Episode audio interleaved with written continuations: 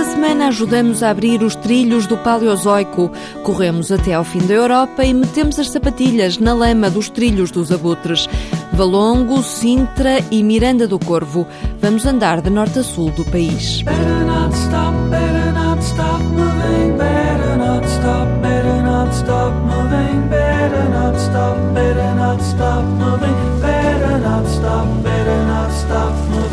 Olha, já cheguei a- ao caminho. Pronto. Agora dali é para o mar.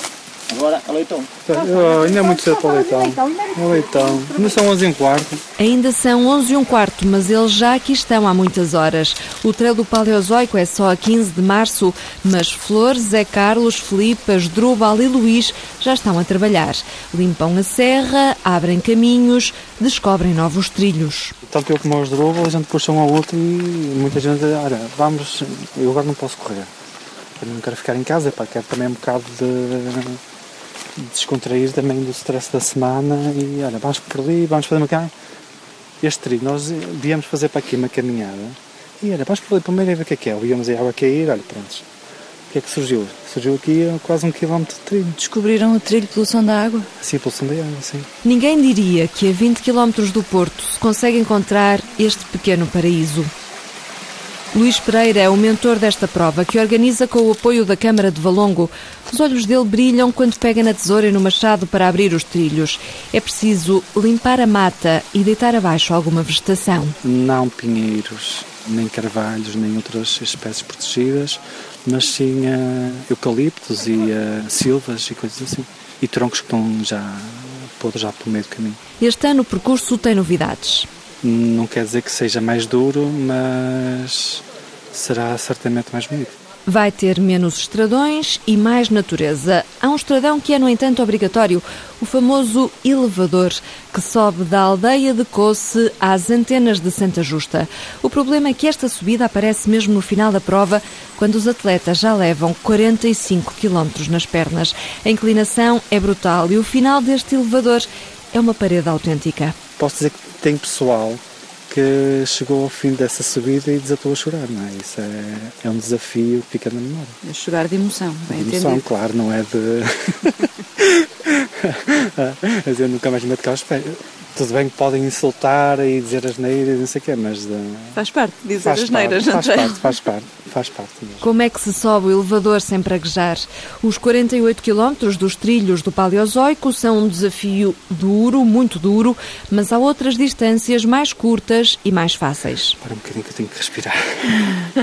Vá lá, são os 12 quilómetros. Os 12 km é uma prova para aqueles que se querem iniciar no trail, descobrirem, não tem muita dificuldade, não tem dificuldade do terreno, mas eh, é fácil de fazer. Depois temos a prova dos 23 km, que já é um bocado um nível já mais exigente. E temos os 48, que isso aí é mesmo para quem já tem eh, muita experiência. Se ainda não tem muita experiência, opte por uma das provas mais curtas, mas vá ao Paleozoico e divirta-se. No fim, ainda traz um queijo e uma garrafa de vinho.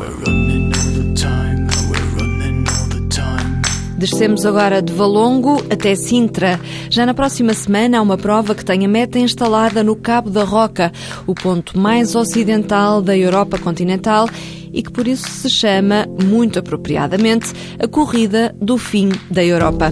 O Walter Madureira leva-nos até lá. A beleza natural da Serra de Sintra, aliada à chegada junto ao mar, distingue a prova, explica o organizador Luís Souza. O chavão da prova, e como aparece em todo lado, é que dificilmente haverá uma prova mais bela. Isto não é uma frase nossa, foi uma frase colocada num poste no atleta e toda a gente concorda, porque parte da vila de Sintra, que por si é linda, depois vai pelo serpentear da serra, sempre na estrada interior, junto ali aos capuchos, sobe, desce, até que chega ao Cabo da Roca, ao serpentear pela serra. São quase 17 quilómetros, exigentes, mas para fazer sem grande preocupação com o relógio. O percurso é muito bonito, é muito cativante, é um desafio físico muito interessante porque tem dois pontos muito difíceis, mas depois tem 70% do percurso que é relativamente fácil, em que as pessoas compensam uma coisa com a outra e vão atingindo objetivos. Esta prova ninguém está preocupado como uma prova normal de 10 km ou maratona, se eu fiz o último quilómetro em 4 ou 5 e o próximo ganha um segundo ou perco outro, porque não há dois quilómetros iguais. Logo no arranque, há uma subida de 4 km, depois aos 8, sobe-se de novo, mais 3.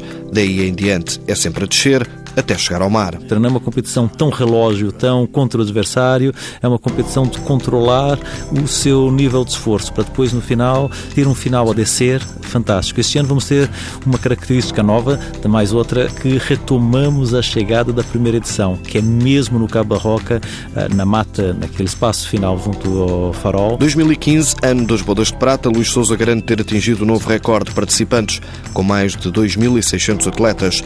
E há ainda outra novidade novidade, quatro pontos de controle e onde serão registadas imagens em vídeo de todos os atletas, que depois a organização vai disponibilizar por e-mail. Dia 25 de janeiro, a dureza, mas também a mágica beleza da Serra de Sintra na corrida do fim da Europa.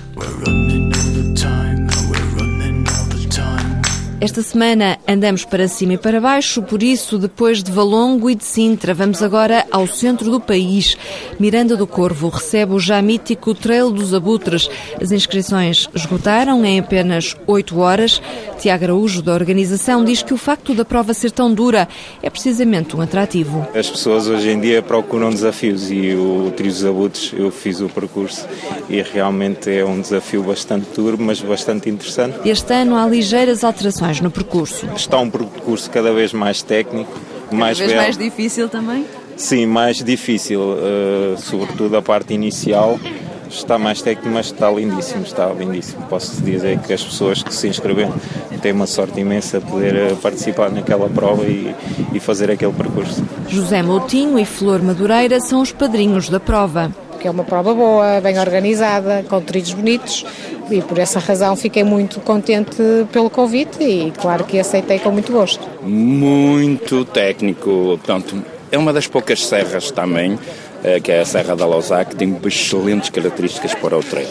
Devido à distribuição orográfica, tem muitas reentrâncias, tem muitas linhas de água e eles aproveitam excelentemente isso. João Marinho, o atleta que desapareceu em novembro nos Picos da Europa, é a cara da prova.